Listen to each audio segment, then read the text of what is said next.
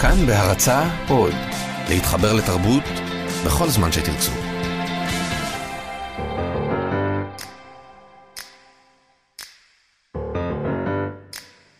שיר של שירה סתיו, מתוך ספרה לשון איטית, ספר אה, יפהפה וחכם, אה, מהודק נורא וחזק, הוא נקרא סוד.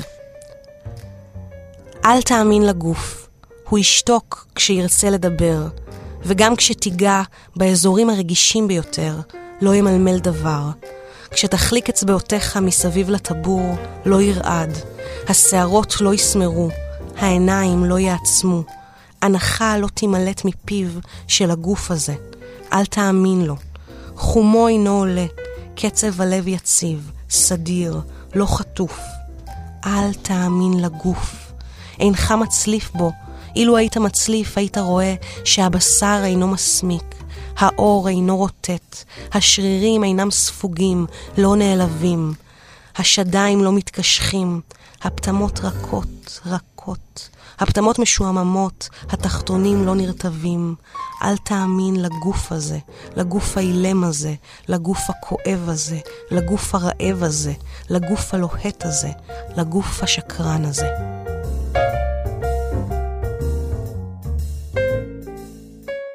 היוש, אני נועם פרטום, ואתם מאזינים לטקסט מניה, תוכנית שבה בכל פעם אנחנו בוחרים נושא אחר, נטפלים אליו, תוקפים אותו מכל מיני כיוונים, אה, ומנתחים אותו באמצעות טקסטים ספרותיים, שירים, קטעים מתוך רומנים, אה, וגם באמצעות טקסטים הגותיים, פילוסופיים, פסיכולוגיים, קטעי אומן וממוארים. והפעם אנחנו עוסקים באחד הנושאים היותר אה, שורשיים ובסיסיים, גוף. הגוף שלנו, הגוף האנושי, והחלטתי לפתוח באיזה טקסט משונה שכתבתי מתישהו, מין פרגמנט כזה. בדיוק עכשיו ערכתי סופית את כתב היד של הספר שלי, ואיכשהו שלפתי אותו, והעליתי אותו לפייסבוק, ואנשים... מאוד הגיבו אליו, ואני בכלל לא בטוחה לגביו. אה, מין פרגמנט די אניגמטי, אה, שאני חושבת שאני אקרא לו גוף, אה, שמדבר על הקיום המוזר הזה של, של הגוף, הגוף אל מול הנפש, המוח, הרוח, ה mind. אה, זהו, זה טקסט מתחכם כזה קצת, ו... אבל אני חושבת שיש בו משהו גם נוגע לב ומעניין, ודווקא בגלל שהוא מסתורי קצת, אניגמטי, לא ברור עד הסוף, נראה לי מגניב לפתוח איתו. אז זה הולך ככה, גוף. מרוב שאמרו לה שהיא אישה משכמה ומעלה, היא התבוששה בשכמה ומטה, והיו לה בבית רק מראות פנים. אפשר לומר שזו הייתה בושת פנים, אבל בעצם זו הייתה בושת גוף. וזה לא שהיה לה גוף מוזר או מעוות, היא לא הייתה שמנה במיוחד ולא רזה במיוחד, ולא היה לה אף איבר בולט או שקוע באופן בלתי פרופורציונלי. אבל מתחת לפרצוף היא הרגישה לא קיימת. כלומר, לגבי כל מה שמתחת לפרצוף, היא הרגישה על הפנים. אתם מבינים? כל מה שהיה שייך לארצות הגפיים התחתונים והעליונים ומה שביניהם היה בעיניה לא רלוונטי. אחריו המבול. ובאמת, ירדו לה גשמים גדולים על החזה, הבטן, הירכיים, הרגליים והתחת. פשוט טורנדו מטורף מה שהלך שם. עד שכל האזורים האלה התמוססו כמו המכשפה הרעה מהמערב בקוסם בארץ עוץ, בגלל אוברדוז של משקעים, ונהייתה שם בצורת הפוכה. בצורת מרוב מים. אומרים שמדברים גבוהה גבוהה ומסתכלים על הגוף, רק שבמקרה שלה דיברו על הגוף, או יותר נכון על האין גוף שלה, והסתכלו גבוהה גבוהה, בואים לה בנקודה חיוורת בין הגבות. לפסיכולוג שלה היא אמרה שהיא לא מבינה אם היא רק מרגישה בלתי נראית, או שהיא באמת בלתי נראית, מרוב שהיא מרגישה הכל בזרמים חמים מדי וקרים מדי, ושום דבר באמצע, עד שלא נשאר כלום. אבל הוא אמר לה שזה טיעון בלי גוף.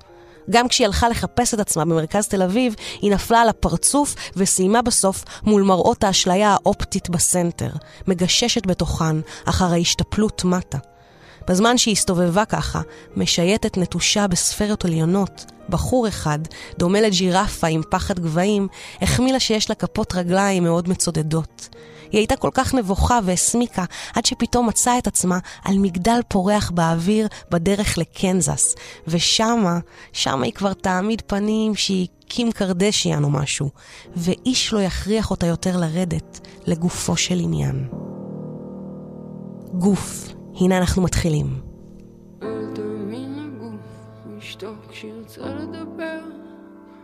וגם כשתיגע באזורים הרגישים ביותר, כשתחליק אצבעותיך מסביב לטבור לא ירעד, השערות לא יסמרו, עיניים לא יעצמו. הנחה לא תימלט מפיו של הגוף הזה. אל תאמין, חומו אינו עולה, קצב הלב יציב, סדיר, לא חטוף. אל תאמין לגוף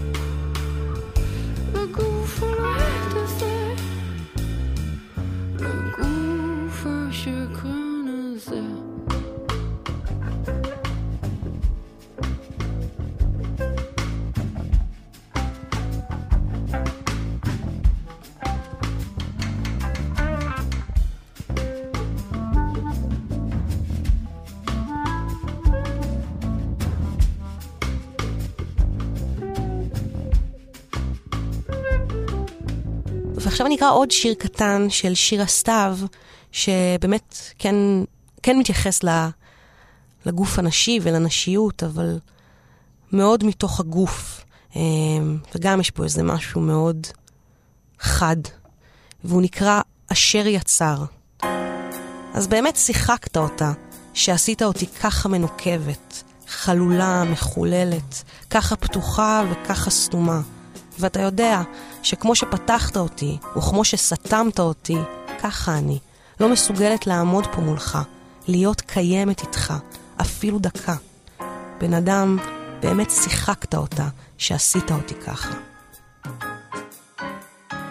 זה הדבר הזה שאנחנו פשוט uh, מקבלים, מקבלות את הגוף שלנו, ו- וזה מה יש, זה הגוף שלנו, ו- ואיתו אנחנו צריכים לחיות בתוכו, והוא הממלכה שלנו, שעליה אנחנו צריכים לשמור, ו- ועם זה אנחנו מסתדרים, או לא מסתדרים, או מסתדרים יותר ופחות, ואנחנו גם נדבר על זה עוד היום פה לאורך התוכנית.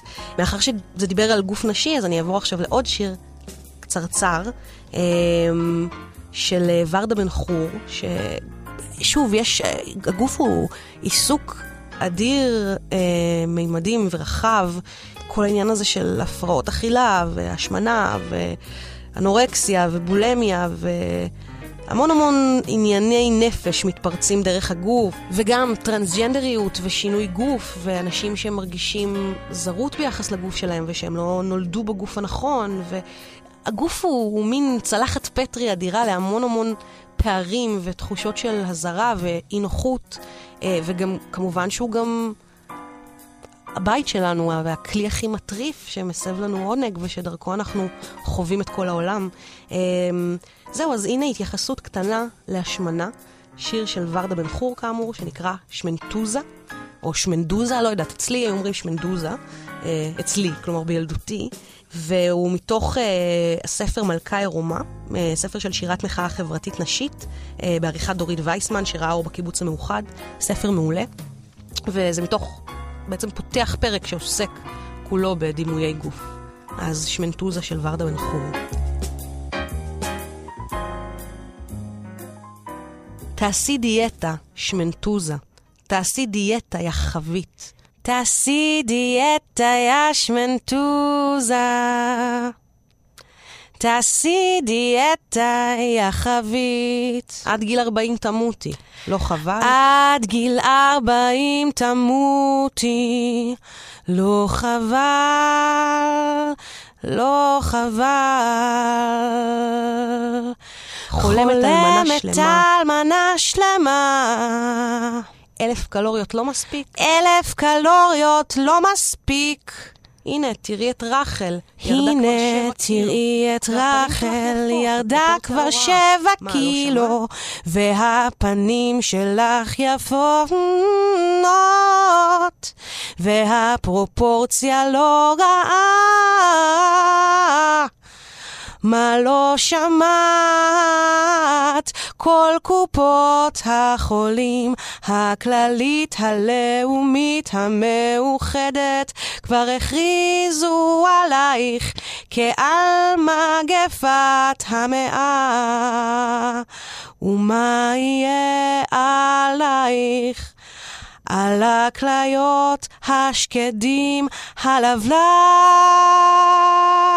תעשי דיאטה, תעשי דיאטה, יש מנטוזה. תעשי דיאטה, יא חבית. בכל מקרה הרי תמותי. לא חבל? בכל מקרה הרי תמותי. לא חבל? אי אפשר לדבר על גוף מבחינתי בלי להביא את השיר הזה, אה, שיר של וולך, שיר קטן שלה. שאולי אתם מכירים, אני חושבת שהוא בשנים האחרונות הייתה איזו אינפלציה של היכרות עם שירי וולך בכלל, ואולי גם בפרט עם השיר הזה, למרות שהוא לא שיר שהיא מזוהה איתה במובהק, זה לא אחד משיריה כשתבוא לשכב איתי למיניהם, וזה לא איזה שיר פרובוקטיבי, אבל יש בו משהו קטן וטהור ושמאוד לוכד את העניין הזה של הפער בין גוף לנפש, ו- ואת הדבר הזה שבעצם הגוף הוא תמיד יותר חכם מאיתנו ועוצר בתוכו את כל הסודות ויודע המון דברים שאנחנו לא. אמ, וזה נקרא גופי היה חכם ממני, יונה וולך. גופי היה חכם ממני, כוח הסבל שלו היה פחות משלי. הוא אמר די כשאני אמרתי עוד. גופי, גופי הפסיק כשאני עוד המשכתי.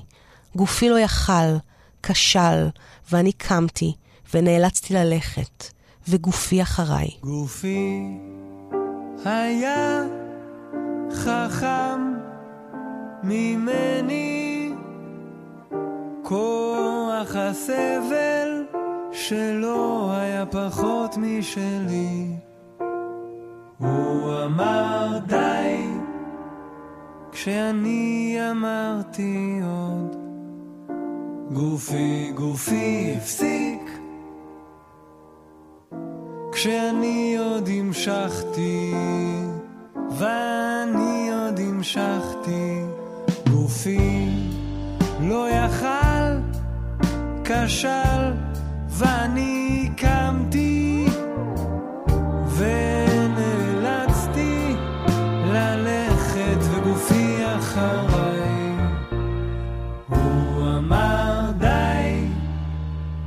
כשאני אמרתי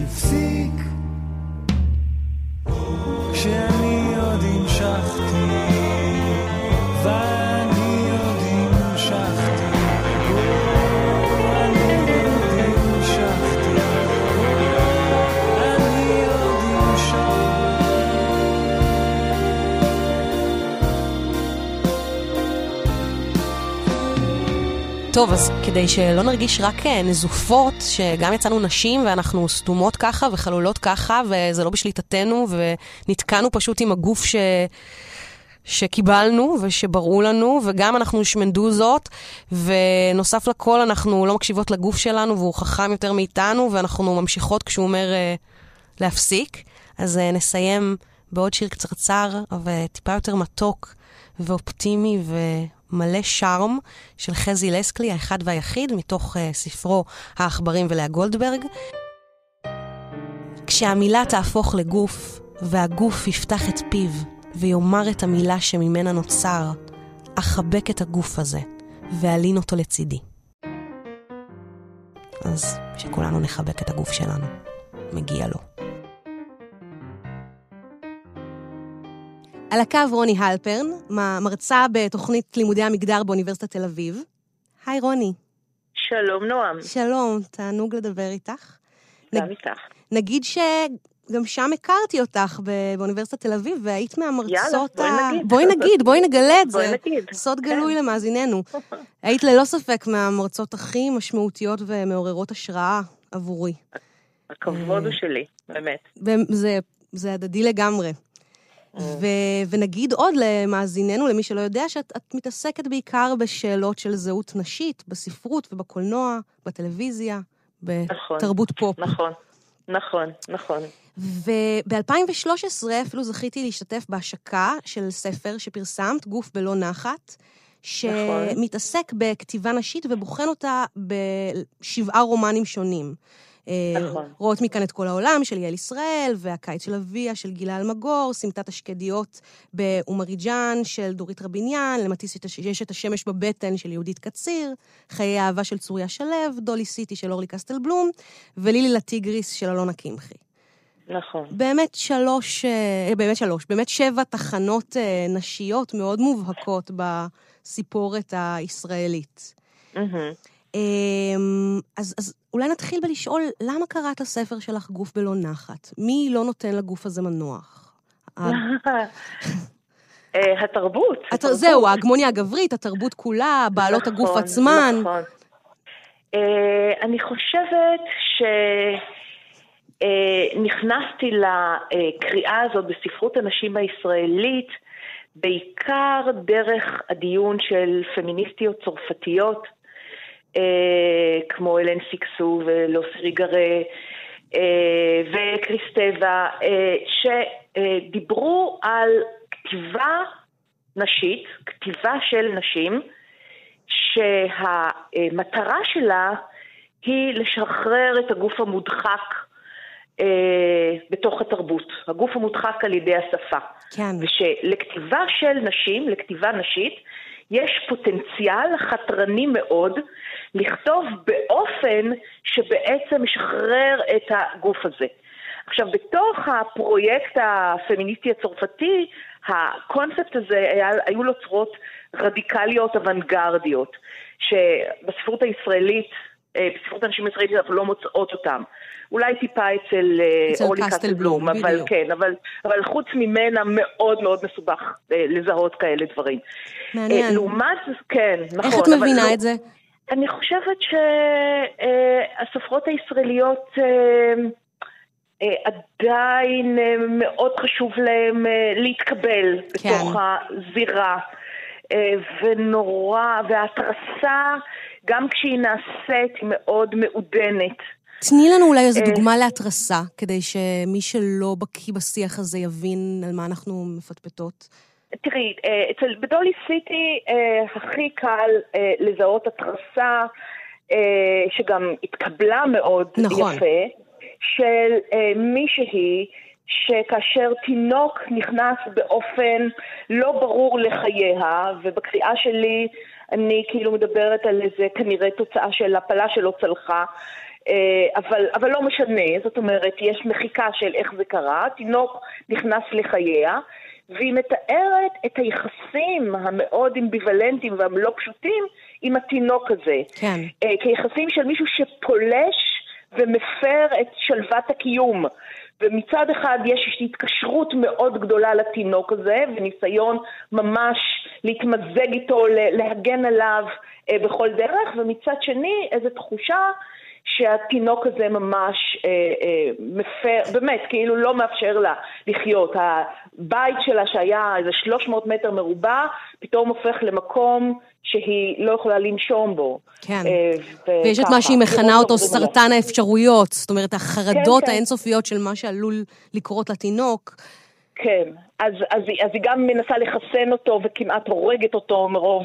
ואת עצמה. אה, אה, ואת עצמה, ואחר כך מדביקה אותו לגב במשהו שנראה, את יודעת, כמו מצד אחד אה, אה, גוף הריוני בהיפוך, זאת אומרת, היא נושאת את ההיריון על הגב, אבל זה כמו כן. הצלב של הגוף הנשי, ואין אין סוף לאפשרויות שבו אנחנו יכולים לקרוא את הדבר הזה. ומצד שני, זאת האחריות האולטימטיבי, הילד קשור אליה, ועיקרון הרצף מקבל בו פה ביטוי אה, מטורף. זאת אומרת, יש לזה כל מיני צורות. אה, וכשאנשים קוראים את זה, זה בדרך כלל מאוד מטריד אותם, הטקסט הזה. כן. אה, והוא מרגיש להם טקסט אה, משוגע, או טקסט שהוא תוצאה של דיכאון אחרי לידה, וכולי וכולי. כן.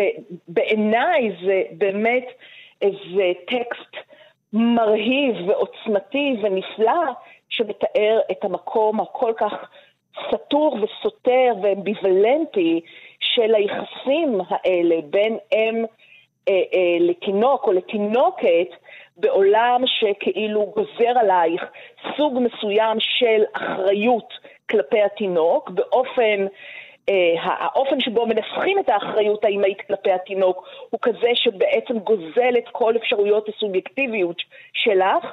כן. אה, ואז הצורה שהקשר הזה מקבל היא באמת צורה שיש לה אה, מופעים מאוד מאוד קטלניים בנפש. כן. אה, והיא פשוט ממחיזה את זה, ב- ב- את יודעת, בכתיבה הנפלאה שלה, כן. וכאילו זה הזמנה לראות את הדבר הזה. אז זה למשל מאוד אוונגרדי, מאוד רדיקלי, באמת, אחד הטקסטים הכי נפלאים שאני מכירה, אבל אני ו- באמת יודעת... ואת מרגישה שהגוף הוא, למה דווקא הגוף הנשי? הוא אתר מכונן מהבחינה הזאת? אתר של כן. שליטה, של התבוננות, של...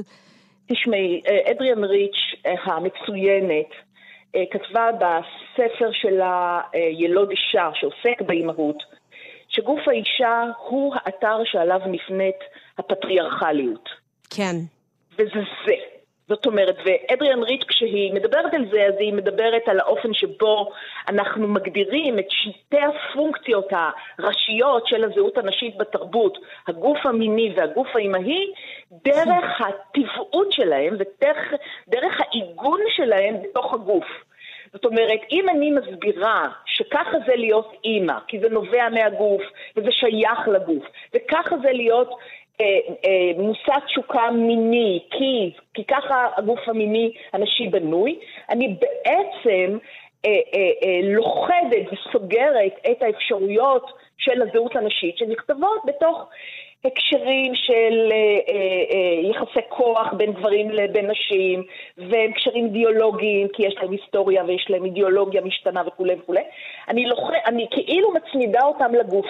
כן. ובזה הקונספטים התרבותיים האלה הופכים להיות משהו שהוא הכרחי, מתבקש, הגיוני, בלתי נמנע. שאם אני סוטה מהם, למשל, אם אני מפתה שאני לא רוצה ילדים, או שאני מארגנת את היחסים שלי עם הילדים שלי באופן אחר, או שאני משתוקקת לאנשים אחרים, אז מקיאים אותך. באופן אחר, מוקיעים. אז אני מפלצת. כן. אני סוטה מהתקן, אני סוטה מהטבע, אני סוטה מההיגיון, ואני בעצם מסתכנת בהכאה והוקעה. נכון, בדיוק. כן. ולכן האופן שבו גוף כנציג של הטבע הופך להיות הדבר שהתרבות כותבת, מלבישה בחוקים שלה, כדי בעצם לעגן את עצמה, זה הטריק. כן. ואז כשאת מסתכלת על הגוף הנשי, את רואה שבעצם הוא כותב לה שני יעדים מרכזיים, וכל טקסט שנכנס ליעדים האלה, אבל בעצם כותב אותם מחדש באופן שמקעקע אותם, מתריס נגדם, חושף את ההיגיון הקלוקל שלהם. ואת המנגנונים, וזה מה שהכתיבה הנשית. עושה בעצם. בדיוק, מוצא אפשרויות אחרות, מזהה אפשרויות אחרות, כל הדברים האלה הם חלק מהמנדט החשוב שיש לכתיבה נשית, כשהיא בעצם חוזרת ורואה את המקום שבו סגרו או לכדו את האפשרויות שלה, הגוף הנשי. היא כן. כותבת אותו מחדש, היא משחררת אותו. היא מזהה איך כתבו אותו, היא משחררת אותו. כן. כלומר שהגוף הנשי הוא ממש בחזית הכתיבה הנשית, הוא, הוא הלב הפועם שלה. בעיניי, בעיניי כן, בעיניי שום דבר אחר לא מעניין ולא חשוב כמו זה. את יודעת, פרויד אמר, אמר אנטומיה היא גורל. אז אם אנחנו מבינים איזה גורל כתבו לתוך האנטומיה הנשית, התפקיד הוא לשחרר את האנטומיה. לחלוטין. ולכתוב לתוכה גורל נשי חדש. כן. אז אולי באמת לסיום, אה, תקראי לנו איזה שיר נשי שנוכחת בו הגופניות הזו. הוא שיר של סוזן גריפין, ואני אגיד לך למה אני רוצה לקרוא לך אותו. הכ- הכותרת שלו היא תשובה לשאלתו של גבר, מה אני יכול לעשות בנושא שחרור האישה. אה, ואני אקרא לפחות את הבית הראשון שלו, היא אומרת לו, תלבש שמלה. תלבש שמלה שתפרת לבד, או שקנית בחנות שמלות. תלבש שמלה ומתחתיה תלבש מכוך אלסטי סביב הירכיים שלך ומתחת לפטמות שלך. תלבש שמלה ומתחת לשמלה שים תחבושת היגיינית. תלבש שמלה ותנעל סנדלים עם עקב גבוה ורצועה צרה מאחור. תלבש שמלה עם מכוך אלסטי ותחבושת היגיינית מתחתיה וסנדלי רצועה ותצעד במורד שדרות טלגרף. תלבש שמלה עם מכוך אלסטי ותחבושת היגיינית וסנדלי רצועה בסדירת טלגרף ותנסה לרוץ. תמצא גבר, וזה ממשיך הלאה. כן. ומה שרציתי באמצעות השיר הזה לומר, זה אה, שאנחנו רגילים לחשוב על גופים כמו איזה מהות חומרית נתונה וכולי וכולי, אבל אנחנו בעצם תמיד הם מתוודעים אליהם לבושים. והם לבושים בבגדים, והם לבושים במחוות, והם לבושים בהתנהגות וכולי וכולי. וזאת אומרת, הם לבושים בפרפורמנס המגדרי שלה, שלהם. ומה שהיא עושה, היא מזמינה גברים להיכנס עם הגוף שלהם לאופן שבו התרבות מלבישה את הגוף הנשי לתוך כן. הגורל שלו. לתוך התבנית הזאת. בדיוק, רוצים בדיוק. להבין וזה- אותנו, באמת תיכנסו לנעלינו. בדיוק. ואז זה כאילו מצד אחד הזמנה להזדהות. אבל ב- ב- במת- מתחת יש הזמנה הרבה יותר רדיקלית. כי בעצם זה אומר, אם כל הגופים השונים, זכריים, נקביים וכל מה שביניהם, יתחילו להסתנן באופן אקראי למחוות שונות שכתובות בצורה מאוד בינארית, אז האחיזה של התרבות ששומרת את המגדרים במקום שלהם וגם את הסדר ההיררכי במקום, האחיזה הזאת תופר. זה כן. מעשה מאוד חתרני. תתחיל להתערער. אז תלבש, כן, תלבש אולי- שמלה כדי לשחרר את הגוף. בזה אנחנו צריכות להתחיל, לבקש מכולם אה, ללבוש שמלות. נכון, צריך להיות יום השמלה. כן, בדיוק, לגמרי. בדיוק. בדיוק. תודה רוני, אין כמוך. בשמחה, בשמחה רבה. ביי ביי. נתראה. נתראה. לי. ביי. ביי.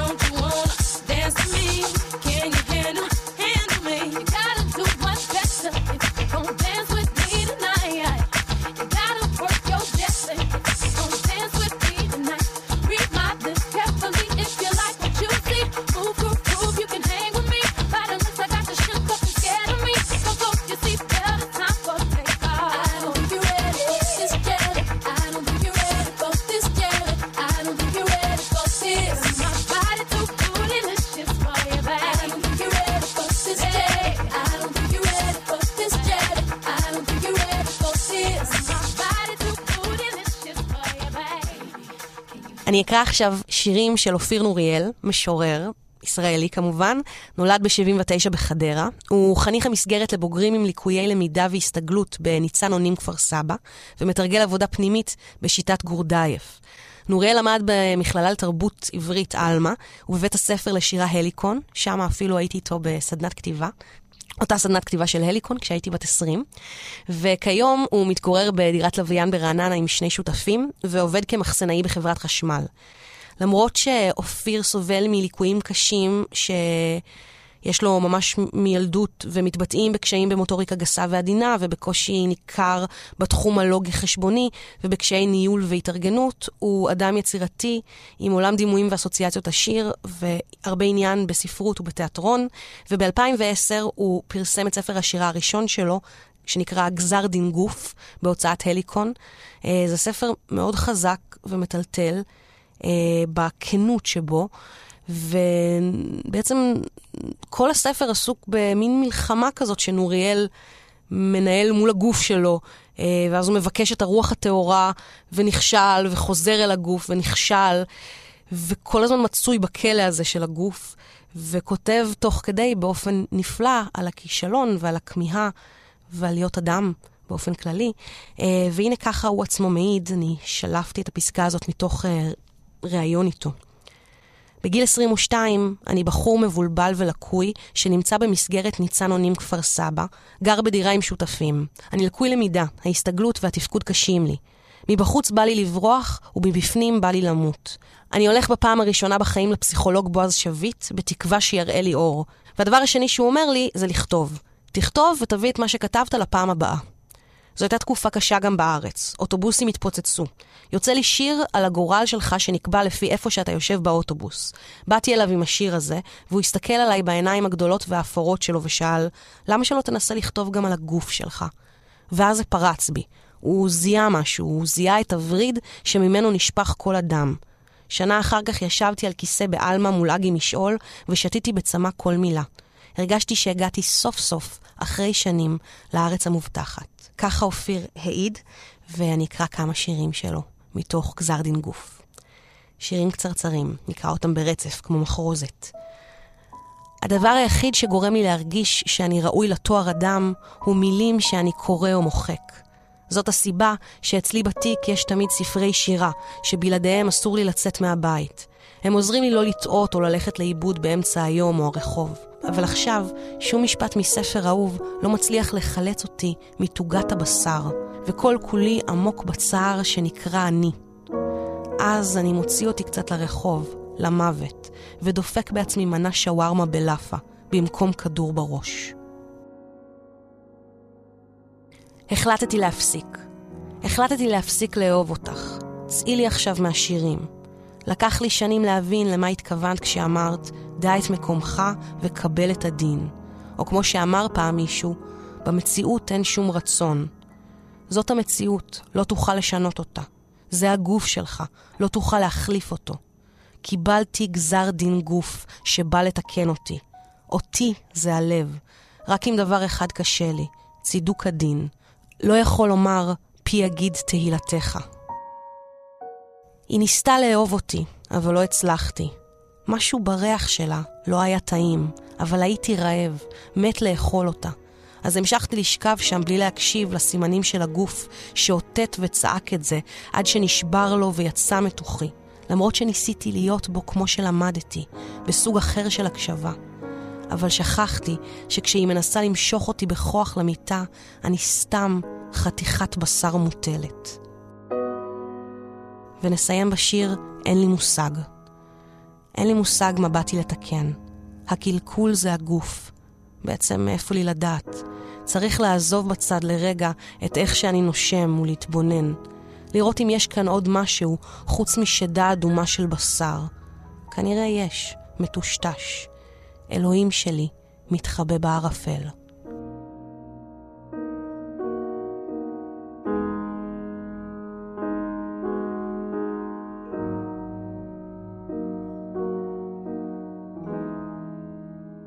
על הקו גבי אלדור, שחקנית ובימאית כירוגרפית, ממקימי התיאטרון הערבי-עברי ביפו, מבקרת מחול בכירה ומרצה.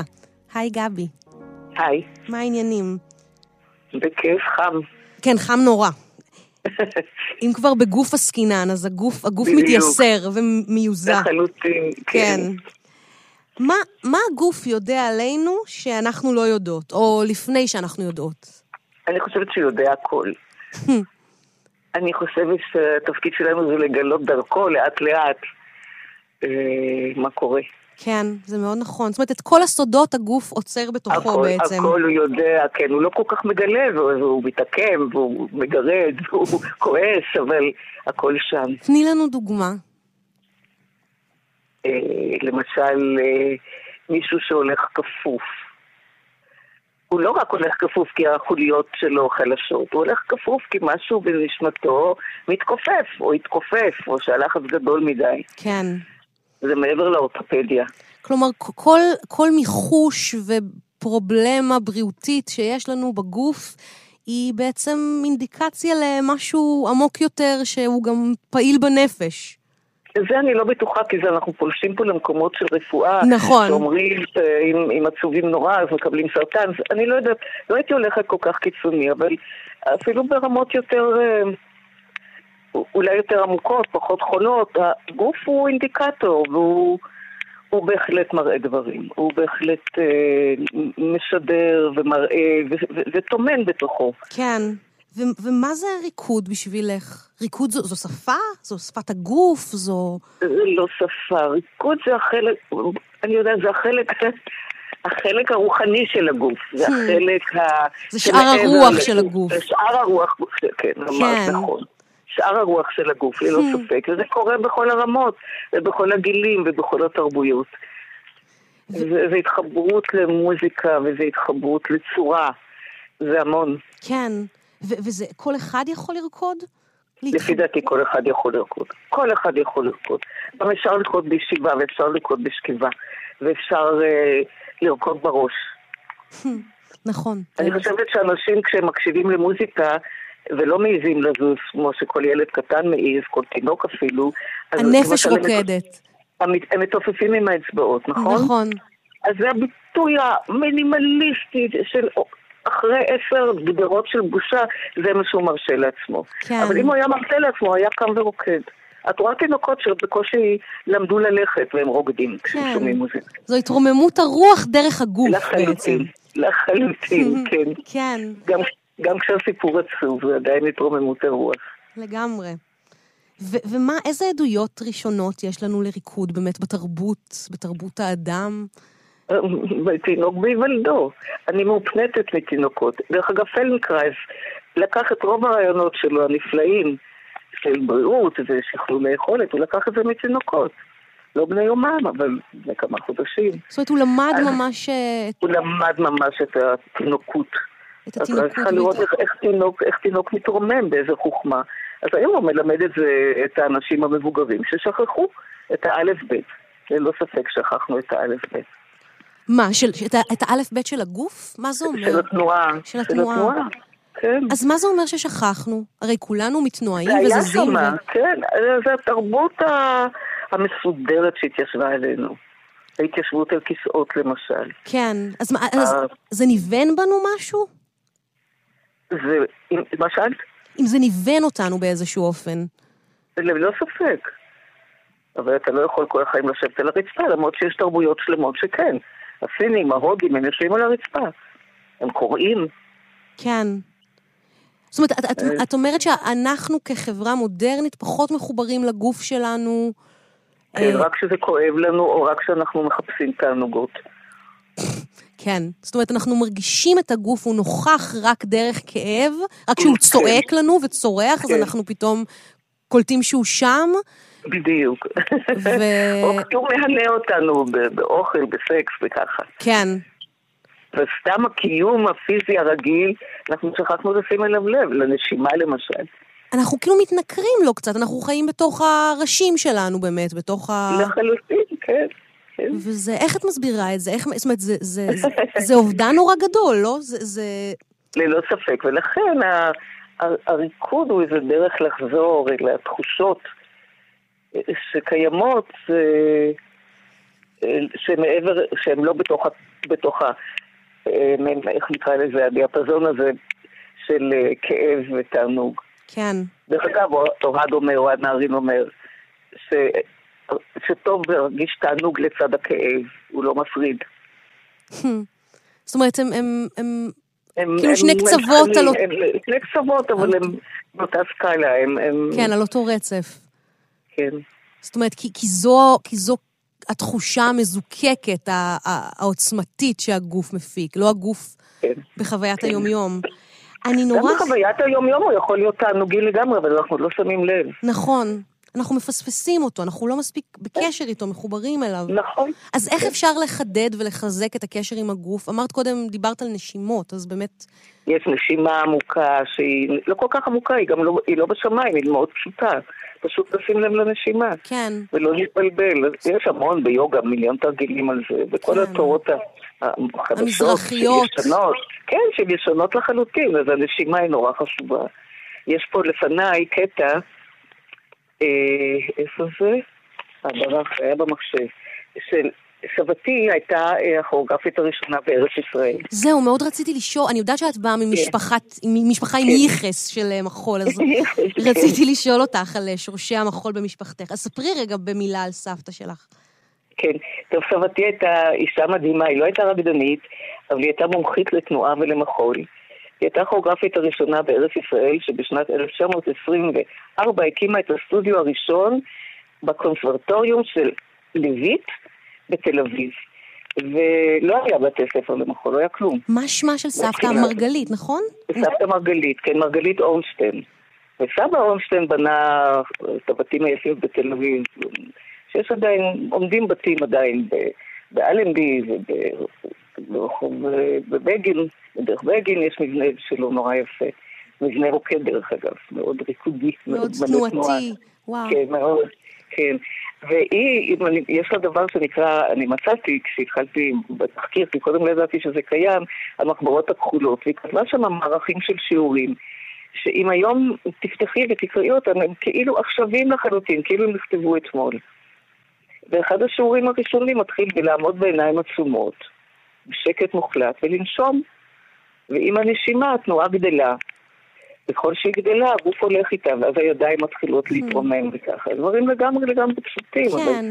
נפלאים. זה הבסיס, ואנחנו לא, אנחנו לא מורגלים לסוג הקשב הפנימי לא, אנחנו לא- שמחובר הזה, שמחובר לבשר, לא, אנחנו. לא שמים לב להמון דברים קטנים, וזה אחד מהם. כן. אנחנו רק בבומבות גדולות מסוגלים להגיב. ואת רוצה וכאן לי- מדובר על ניואנסים. את רוצה לקרוא לנו איזה קטע של, אה, באמת של סבתך, או... מסבתי אני לא הצלחתי להוציא, כי הספר האחרון שהיה לי, אמ, אמ, מסרתי אותו, דווקא בימים אלו, ועדיין לא הסקתי עותקים אחרים.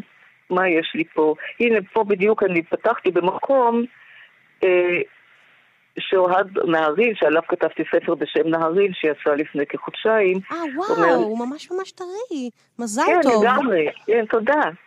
אה, להתחבר לתענוג דרך הבשר, זה דבר שומר מפני פציעות. בנוסף לתענוג ולשמחה, זה הרווח שבין האור לבשר. ואני מדברת פה על גגה. כן, על שיטת זו התנועה של כן, אוהד נהרין, למי של אוהד שלא... נהרין. זו עבודה איטית ורכה, אי אפשר להסביר, צריך לעשות, אז אני משתתפת בשיעור. עבודה על מפרקי הירך, לחשוב על הפנים בעת שהרגל מסתובבת פנימה, ולהפך. ובעצם הכל ברכות. הטיפ של אוהד הוא- הוא-. הוא הוא להתחבר לגוף מתוך העונג וההנאה. כן, אבל הוא גם יודע שזה כואב, הוא אומר שלא כואב כל הזמן. אה, הכאב לא נדחה אצלי גם בגלל התענוג. כן, טוב. כמו בחיים, זאת אומרת, השניים בחיים, מעורבבים תמיד, כן, וזה לא... כן.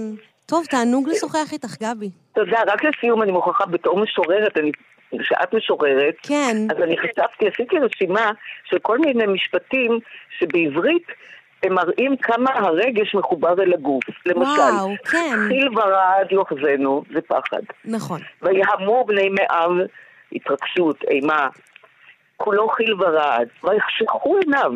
זה משפט נפלא. נכון. וזה קיים רק בעברית. בוחן כליות ולב. שישו בני מאי, ומילא פיו מים. אני לא מוצאת את זה בשפות אחרות. שיש את כל ה... את התנועה ואת ההתרגשות ואת ההמייה. הזאת בתוך הגוף, כן, הג- כן. ביחד עם הגוף, והרגשות הם נורא מחוברים לגוף. בדיוק. נכון. ולשפה. אז אולי אנחנו. צריכים ללמוד מהעברית ו- ולהחזיר, לערב שוב את הגוף בפעולות היומיום שלנו ולהכניס אותו פנימה, להנכיח אותו, לזכור אותו ללא ספק, ולחבב אותו. ולחבב אותו. מגיע לו שנאהב אותו, ש- שאנחנו נאהב אותו, כן. את יודעת, ב- ב- רק משפט אחד, ב- בטאי צ'י, ב- בסיכון יש, אה, בסיכון יש תרגיל כזה שאתה מודה לאיברים, אתה מתרכז ואתה לא יודע כל כך איפה זה בדיוק, אנחנו לא כל כך טובים בביולוגיה, איפה הכבד, איפה הכליות, איפה הלב שאנחנו מרגישים, ולתת להם תשומת לב. כן, זה תרגיל, תרגיל יפה. לתת תשומי לכ- לכל אחד מהאיברים הפנימיים. כן, כן. תודה רבה, גבי אלדור, כיף לשמוע אותך. תודה רבה, נועם. להתראות, תודה. ביי, תודה. ביי. אני אקרא עכשיו קטע מתוך ממואר מאוד מאוד יפה, אה, שיקר לליבי, אני חושבת שהיה משמעותי לי למדי לפני אי אלו שנים כשקראתי אותו לראשונה. אה, זה ממואר של אליאן לזובסקי, שהיא עיתונאית ועורכת במעריב. אה, היא ביימה את הסרט הדוקומנטרי "הבטן הרכה שלי", ששודר ב-yes ב-2007, וכתבה את דרמת הטלוויזיה שיווי משקל, ששודרה בהוט ב-2003, והשתתפה בכתיבת סדרות טלוויזיה רבות. כאן כתוב שהיא מתגוררת בתל אביב עם הכלב שלה, אבל זה ספר שיצא ב-2008, וידוע לי ממקור ראשון שהיא חיה במצפה רמון עם משפחתה כבר לא מעט שנים. אמ, אז זה קטע מתוך ממואר מאוד יפה שהיא כתבה, שנקרא גבוהה מדי, לא רזה מספיק, רוצה להיות בלתי נראית. וזה מתוך ספר שאחותי קנתה לי פעם, ב-2008, אה, שנקרא פשוט זה לא. וכותרת המשנה היא 19 ישראלים מנסים לשרוד בג'ונגל המשפחתי של המאה ה-21, בעריכת בועז גאון ואפרת מיכאלי. וזה ממואר שבו היא באמת אה, מספרת על אודיסאה שלמה ביחס לגוף שלה. אה, היא אישה מאוד גבוהה, והיא מדברת על כל האישיוז שלה עם הגובה מאז ומעולם. ואז היא כל כך רוצה לנטרל את העיסוק בגוף, ושיפסיקו כבר להתייחס אליה ולהסתכל עליה תמיד כמו על איזה חייזר, כמו על מין אישה שאמורה להיות כדורסלנית, כי היא נורא גבוהה, אז היא פשוט מתחילה נורא נורא להשמין, כי היא כזה רוצה להעלים את הגוף, כאילו באמת לנטרל אותו, לאפס אותו, ואיכשהו ההשמנה זה הפועל היוצא של זה, וההשמנה מובילה לזה שהיא נהיית אנורקסית, וסובלת מזה מאוד, ועל זה גם יש לה אה, סרט דוקומנטרי מאוד יפה, כאמור. ואז בסוף היא מתגברת על האנורקסיה ונוסעת להודו, והודו נטולת המראות שמאפשרת לה פתאום, גורמת לה לא להתעסק בגוף, זאת אומרת להתעסק בגוף, אבל להתעסק בו מבפנים, אה, על ידי זה שהיא חשה אותו ומזיעה וזזה, ולא רק בנראות שלו, משהו בזה משחרר אותה. ואני אקרא קטעים מתחילת הממואר הזה שעוסקים בגובה, והם מאוד יפים. אז גבוהה מדי לא רזה מספיק, רוצה להיות בלתי נראית, אליאן לזובסקי. שום דבר לא יוצא דופן בתמונה הזאת, ובכל זאת אני שולפת אותה מהספרייה שלי בכל פעם מחדש. הנה היא, כל כיתה ג'-4 יושבת על מדרגות בית הספר הרזים ברמת אביב, וכל הילדים שוספים את רגליהם בשמש האופטימית של סוף השנה. הנה יאיר מלך הכיתה. הנה שירלי, מלכתו, עם הקוקו הבלונדיני המתבקש והתחתונים הוורודים שמבצבצים מתחת לחצאית הג'ינס המפוסקת. הנה אורי, הילד הראשון שאהבתי. והנה אלינור, הילדה שלה הציעה חברות במקומי. והנה גם אני, עומדת בשורה האחרונה בצד, צמוד למחנכת ארזה. ילדה ארוכת גפיים, שתי צמות משתלשלות עד לחזה השטוח, חיוך הססני מתוח על פנים מאומצות. שום דבר לא יוצא דופן בתמונה הזאת, אני יודעת. גם עכשיו, בפעם האלף, היא עדיין מצחיקה למדי, עצובה למדי, ממוצעת למדי. ובכל זאת, גם עכשיו, אי אפשר לפספס את הצרימה היחידה בנוף המטופח.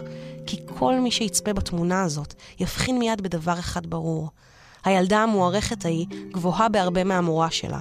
למעשה, כמעט בחצי ראש. אני לא מכירה הרבה ילדים, ובטח לא ילדות, שכבר בכיתה ג' היו גבוהים מהמורה.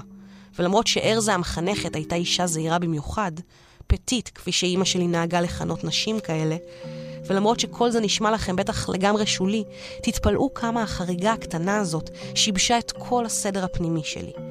כי דווקא אותה חריגה קטנה, אותה סטייה זהירה וחסרת חשיבות לכאורה בגרף הגבהים הממוצע, הייתה יריית הפתיחה בקרב חסר תוחלת רחמים או הפסקות אש שניהלתי עם הגוף שלי כל חיי.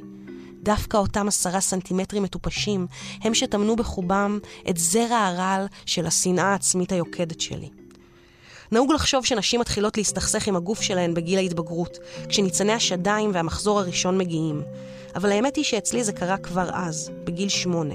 וזה לא קרה רק בגלל החריגות החברתית שהגיעה עם הגובה, או בגלל כינויי הג'ירפה, גמל וגמלסקי, כינוי משוכלל שעירב גם את שם המשפחה שלי, לזובסקי, שליוו אותי עד לתיכון, או בגלל שאף אחד לא הסכים לרקוד איתי סלואו, לא כל שכן להציע לי חברות, חלילה.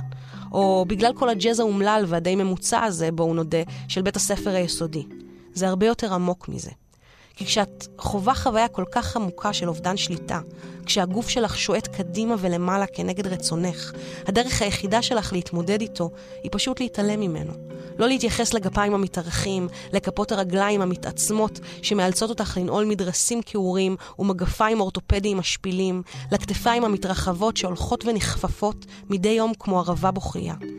כשמשהו עצום, מהיר וחריג יחסית מתרחש בגוף שלך, הרבה לפני שהוא מתרחש בגוף של כל אחד אחר סביבך, הדבר היחיד שאת רוצה זה שהוא ייפסק. על אחת כמה וכמה בתקופת בית הספר היסודי, בית המטבחיים החברתי, שבו כל חריג הוא שא פוטנציאלי לעולה. דווקא בתקופה הרגישה בחיי כל ילד, תקופה שבה האישיות כל כך לא מעוצבת ופריחה כמו רקיק, שבה את כל כך מבוהלת שאת רק מבקשת ליישר קו עם הדרישות הקונפורמיסטיות כדי שאף אחד לא יציק לך, דווקא אז גופי בגד בי. אני זוכרת לילות שלמים ששכבתי במיטה, הבטתי בגופי המתארך, והרגשתי כמו אשת זאב, והרגשתי כמו אשת זאב שבוהה בבעתה, בחיה שפורצת מתוך גופה האנושי. מתי זה ייעצר? זו הייתה השאלה היחידה שעניינה אותי, ואף אחד לא יכול היה לתת לי עליה תשובה.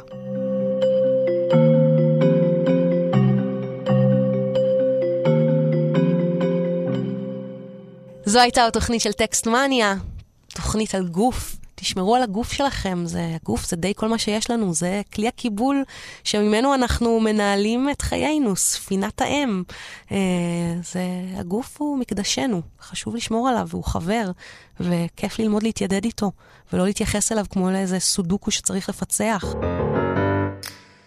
זהו, אז אה, אני נועם פרטום, אני הייתי נועם פרטום ואני עדיין נועם פרטום, ותודה למאיה קוסובר, העורכת הנפלאה שלי, ותודה ליולי אשת שהצטרפה אלינו היום, ובפועל היא זאת שערכה את התוכנית, מאיה הדריכה אותה, והיא שלטה פה בהכל, שתדעו שיולי אמנם בת 12, אבל כבר אה, אילוי רדיו בהתהוות, והולכת... אה, לכבוש את העולם הזה בסערה, או שלא, אבל, אה, אבל מי יודע. אה, זהו, ותודה למרואיינים שלנו, ותודה לספרייה בסנטר, אה, חנות הנהדרת שהיא ה home base שלי, וכאילו קצת פחות מהגוף שלי, אבל בכל זאת, ונותנת לי להגיע לשם, לפשפש בספרים ולשלוף חומרים יפים ולהביא אותם לכאן לתוכנית ולקרוא לכם. אה, זהו, תשמעו אותנו ברשת, אה, באתר תאגיד השידור, אה, כאן תרבות, פודקאסטים. אנחנו טקסט מניה. ביי. Because you know I'm all about that bass, about that bass, no trouble. I'm all about that bass, about that bass, no trouble. I'm all about that bass, about that bass, no trouble. I'm all about that bass, about that bass, bass, bass, bass. Yeah, it's pretty clear. I ain't no size two,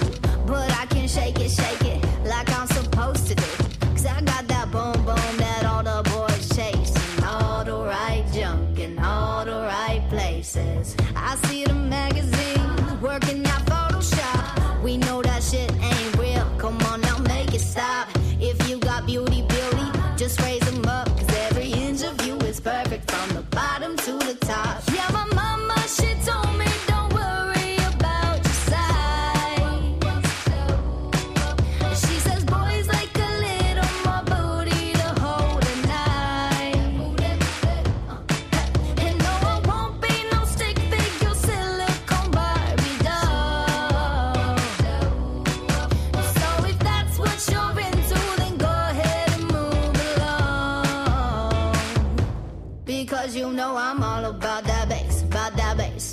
trouble. I'm all on about that bass, about that bass, no trouble.